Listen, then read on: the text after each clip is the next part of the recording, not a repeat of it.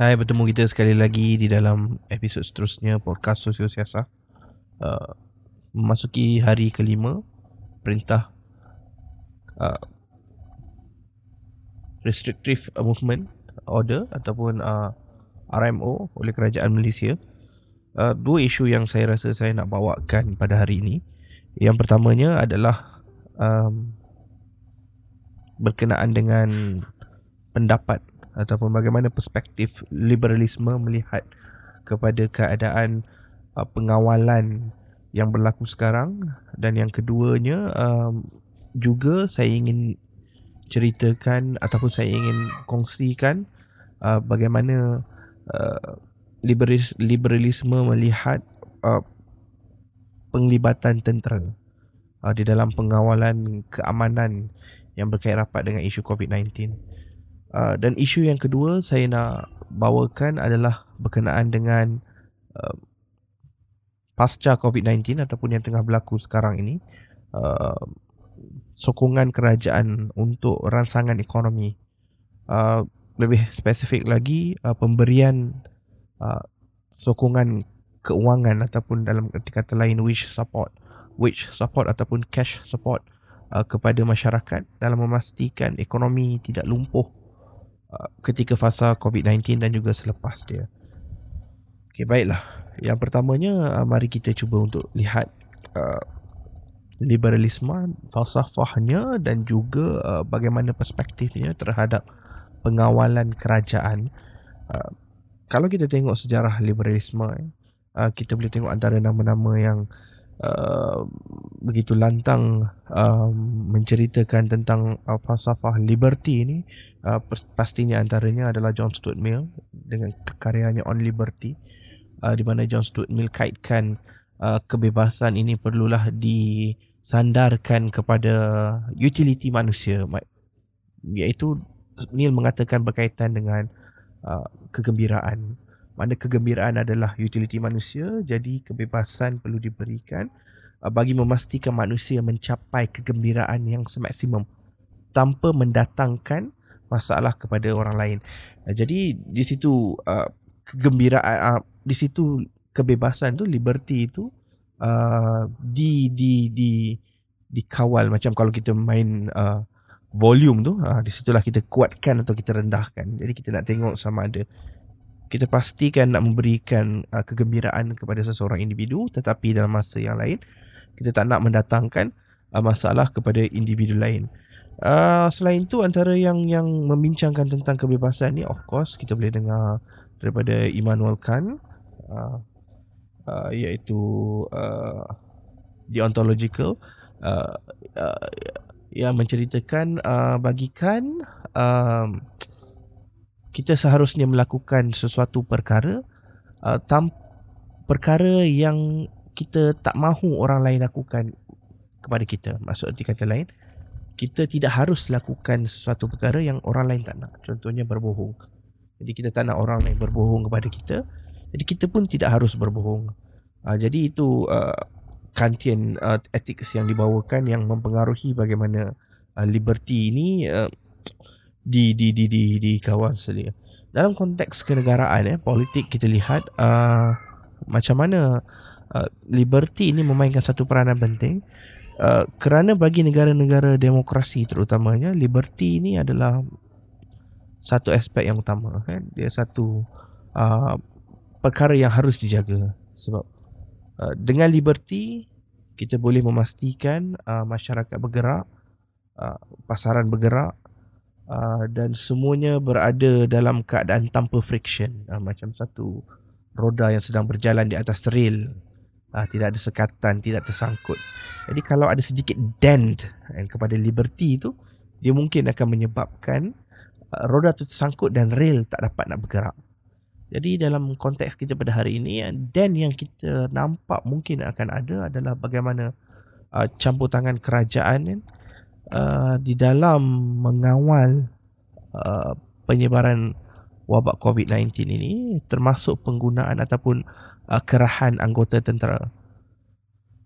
Jadi dalam konteks ini um, tentera dikerahkan kerana pertamanya uh, wujud kes-kes yang masyarakat tidak memberikan kerjasama, uh, masyarakat masih lagi tegar uh, melanggar arahan uh, pergerakan terhad ini uh, dan masyarakat ada di antaranya begitu bangga melanggar.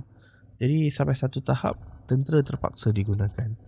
Uh, dalam konteks ini um, kalau kita tengok mana-mana uh, mana-mana perbincangan tentang liberty uh, sebenarnya tidak ada satu masalah eh. jadi uh, tidak ada masalah untuk penggunaan kekerasan sebab dalam arti kata lain um, negara sedang memasuki satu fasa yang kritikal. Jadi dalam fasa yang kritikal ni dia dia dalam arti kata lain kalau kita tengok rail tadi kan contoh analogi rail itu eh, kita risau kalau kita tidak ada terhadkan kebebasan liberty dia akan menyebabkan den bengkok kepada rail dan akhirnya uh, roda tak dapat nak bergerak tetapi dalam erti kata uh, dalam uh, satu perkara yang lain uh, keadaan COVID-19 ini sendiri adalah satu bengkokan yang lebih besar jadi rail tidak mampu untuk bergerak dan um, dengan mengadakan sekatan terhad ini membolehkan uh, dan ini untuk diluruskan kembali. Jadi dengan apa cara sekalipun dengan menggunakan tukul dengan menggunakan uh, pengetuk hammer uh, uh, ataupun hammer jack sebagai contohnya adalah tidak menjadi masalah. Asalkan dan tersebut berjaya untuk diluruskan kembali bengkokan tersebut di di di, di straightkan kembali dan membolehkan rail terus bergerak. Jadi um, dalam konteks ini um, kekerasan adalah perlu. Uh, dalam mana-mana contoh sejarah kita tengok uh, kadang-kadang perihal kekerasan ini adalah menjadi satu uh, titik tolak perbincangan kan? Ada satu pihak yang mengatakan ya orang yang ditindas itu biasanya adalah orang yang minta maaf orang yang diberikan dikenakan kekerasan itu adalah orang yang ditindas. Kita tengok contoh yang berlaku pada tahun uh, sekitar 1960-an uh, student demonstrasi uh, demonstrasi membantah perang Vietnam ataupun demonstrasi untuk hak sama rata antara kulit hitam dan juga kulit putih di di Amerika. Jadi orang yang dikenakan kekerasan ini adalah orang-orang yang memperjuangkan hak untuk kumpulan-kumpulan minoriti ini. Uh, jadi kalau kita tengok perbincangan ketika itu, perbincangan dalam kalangan kumpulan konservatif, mereka katakan uh, kumpulan yang membuat demonstrasi ini adalah kumpulan yang yang yang yang yang barbarik, yang pagan, uh, yang hanya tahu untuk melakukan masalah, uh, merencatkan ekonomi. Tetapi dalam masa yang lain, kumpulan ini adalah kumpulan yang memperjuangkan hak minoriti. Jadi mereka terpaksa untuk melakukan demonstrasi uh, atas asbab untuk membolehkan hak yang sepatutnya ataupun keadilan itu uh, diberikan kepada kumpulan yang berhak. Jadi dalam konteks ini pula kita tengok uh, adakah orang-orang yang melanggar uh, perintah larangan terhad ini ataupun restriction restriction movement order ini adalah kumpulan yang ditindas. Hmm boleh jadi kebanyakannya tidak eh kalau kalau saya rasa uh, sedikit pun mungkin kalau isi rumah yang terlalu besar dan rumah terlalu sempit contohnya keluarga yang rumahnya mungkin rumah uh, flat dua bilik sahaja dan dalamnya ada lebih kurang 10 orang ahli keluarga jadi selesai rumah tu kalau kita duduk lama-lama pun jadi rasa tak selesa jadi mungkin ini antara kumpulan yang yang yang paling terkesan dengan restriction movement order. Tetapi untuk kebanyakannya tidak. Dan duduk di rumah dengan keluarga nukleus, keluarga yang hanya ada ibu bapa dan juga mungkin um, 4 5 6 orang anak. Jadi uh, semua itu boleh untuk di diuruskan kan. Uh, cuma untuk kumpulan yang uh, mempunyai keluarga yang besar satu dua keluarga duduk di dalam rumah yang sempit ini uh, di sini kerajaan perlu uh, tampil lebih prihatin. Uh, memang kita buat satu blanket policy untuk memastikan uh, semua ini dapat dikawal. uh, cuma untuk kumpulan-kumpulan ini um, uh, mungkin ada bantuan yang berupa uh, medium-medium berbentuk uh, hiburan kan yang kalau kita tengok antaranya yang mudah mungkin uh, akses mereka kepada internet. Agar mereka dapat lupakan uh, kesesakan di dalam rumah itu uh, di dalam tempoh uh, pergerakan terhad ini ya. Uh, tetapi itulah ini bukanlah satu perkara yang mudah. Kadang-kadang tapi saya rasa uh, kumpulan yang kadang-kadang duduk dalam rumah yang sesak ini mereka mempunyai naluri ataupun uh, desire yang lebih tinggi ya. Jadi kadang-kadang mereka ini lebih patuh. Yang mereka tak patuh tu uh, kita tak mampu nak buat apa-apa sebab dalam situasi sekarang tindakan perlu diambil dalam masa yang pantas. Kalau tak ambil tindakan dalam masa yang pantas, ia akan mendatangkan masalah kepada semua orang. Jadi nak tak nak esok hari uh, tentera akan terlibat. Uh, dan saya juga dah tengok beberapa video yang di-sharekan di laman sosial uh, polis sudah menggandakan latihan mereka ke tahap yang lebih serius untuk menghadapi sebarang kemungkinan uh, dan juga ada beberapa daerah polis sudah menghadkan uh, pergerakan keluar masuk daerah eh. tidak ada lagi pergerakan keluar masuk daerah contohnya saya baca di laman rasmi balai polis uh, daerah Sipitang Sabah Sabah tak silap saya kalau salah maafkan saya Uh, mereka telah mengenakan uh, uh, satu arahan supaya tidak ada lagi uh, pergerakan keluar masuk dalam daerah tersebut. Uh, jadi ini adalah antara fasa seterusnya di dalam apabila masyarakat tidak mematuhi arahan ini. Uh, pokok pangkalnya ini adalah uh, orang kata Uh, tindakan yang perlu dilakukan lah. Uh, walaupun sukar tetapi ia perlu untuk dilakukan. Apa ke istilah yang kita panggil saya pun tak berapa ingat a desperate movement and at desperate time we we we we we seek desperate action. Uh, baiklah. Jadi itu isu yang pertama. Jadi kesimpulannya dapat dikatakan uh, falsafah liberalism uh, perihal tentang kebebasan masyarakat ini uh, membenarkan ataupun uh, sejarah telah setidaknya membenarkan uh, pencampuran uh, autokrasi yang lebih keras uh, dalam melibatkan isu-isu yang yang yang sukar untuk diselesaikan. Lagipun saya dah bagi justifikasi tadi kan kalau macam contoh uh, riot 1960s itu jelas ada uh, pol, perbezaan pandangan ideologi politik. Dalam kes ini tidak ada perbezaan ideologi politik. Yang ada hanyalah untuk kemaslahatan utility masyarakat. Eh. Jadi dalam konteks ini um, kita boleh guna pakai John Stuart Mill punya ideologi. Kan? Uh, sebab bagi saya tidak ada masalah. Even kantin ethics pun kita boleh guna tak ada masalah. Dari sudut agama saya serahkan kepada yang lebih pakar untuk berikan tapi saya rasa pun tidak ada masalah. Uh, kemudian yang kedua yang yang ingin saya bawakan dalam episod pada kali ini adalah uh, berkenaan dengan bantuan daripada kerajaan wish support kepada kumpulan yang memerlukan.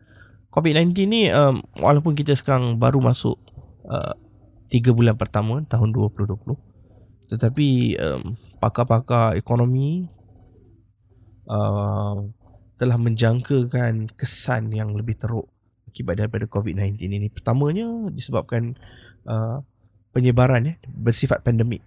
Meaning that throughout the world. Uh, pan, uh, throughout the world. Jadi uh, semua negara merasainya. Jadi semua negara mengambil tindakan yang drastik. Melakukan perintah berkurung. Melakukan kawalan pergerakan terhad. Ada industri-industri yang terjejas. Industri yang sangat terjejas adalah seperti contohnya uh, semestinya pelancongan, pelancongan dan mungkin uh, beberapa industri hiliran yang berkaitan dengan pelancongan. IKS IKS juga mengalami masalah apatah lagi uh, kita dalam fasa hendak menyambut uh, perayaan dalam 2 3 bulan ini, uh, 2 bulan lagi tak salah saya. Ya, 2 bulan lagi.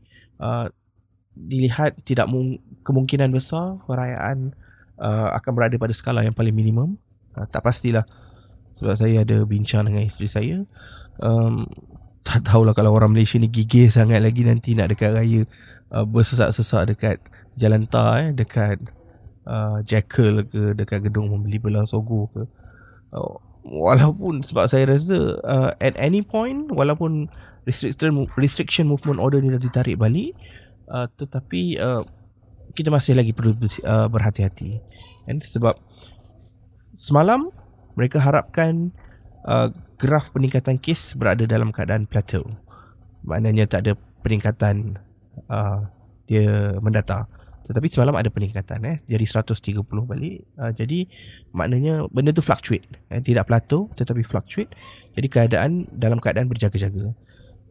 Makanya selepas uh, habis restriction movement order ini masyarakat harus lebih berjaga-jaga sebab dia boleh jadi ada wave yang seterusnya uh, jadi untuk perkara-perkara yang melibatkan uh, perayaan seperti contohnya itu uh, kita perlu berfikir lebih dua tiga kali lah sebelum melakukan tindakan pergi beramai-ramai ke shopping dekat dekat jalan tar. Suami isteri kena berbincang. Uh, isteri pula perlu bersifat lebih proaktif memikirkan keadaan ini. Semuanya harus disambut secara minimal. Uh, jadi berbalik kepada yang SME dia banyak eh SME yang terlibat kan kita tengok industri textile fashion sebagai contohnya mereka ni pasti akan terlibat. Uh, mungkin juga orang akan beli secara online. Um, tetapi mungkin juga orang akan mengambil langkah yang ya dah alang-alang tak ada perayaan yang yang yang apa namanya yang grand lah kita katakan. Jadi baik kita bersifat sederhana kan menyimpan apatah lagi uh, masyarakat mula merasa gusar tentang keadaan ekonomi uh, IKS IKS pasti akan terkesan sebab dia ada ripple effect contohnya katalah saya ambil contoh Contoh baju raya. Okay. Baju raya tahun ni um, katakanlah sepatutnya tempahan besar dah kena dilakukan di China. Jadi tempahan tidak dapat dilakukan, uh, kain tidak dapat dibeli di China. Jadi dia akan uh, uh, memberi kesan kepada uh, pembuatan baju di sini atau mungkin pembuatan baju di sana. Uh, dan kemudian uh, permintaan juga walaupun satu ketika di awal tahun itu meningkat tapi sekarang uh, trendnya tidak meningkat ya. sepatutnya semakin raya itu semakin meningkat jadi mereka uh, mendapat keuntungan yang kurang mereka terpaksa tanggung kos kos inventory seperti contohnya inventory yang tidak terjual kos operasi mungkin ada uh, sewaan uh, mungkin ada pemilikan aset liability yang perlu dibayar Uh, dan yang paling pentingnya adalah kos upah uh, labor cost. Jadi um, bila kita sebut labor cost ni kan bunyi dia macam begitu ekonomi eh. Tetapi sebenarnya dia adalah sebenarnya uh, duit yang membantu untuk seseorang ataupun satu keluarga itu hidup. Eh, duit upah eh.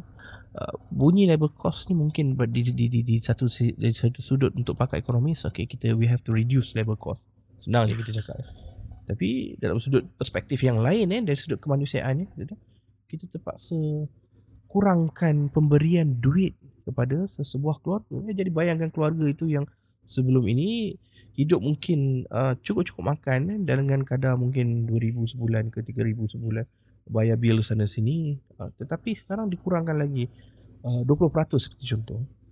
Jadi ada bil yang mereka tidak dapat Dia akan default Bil yang default.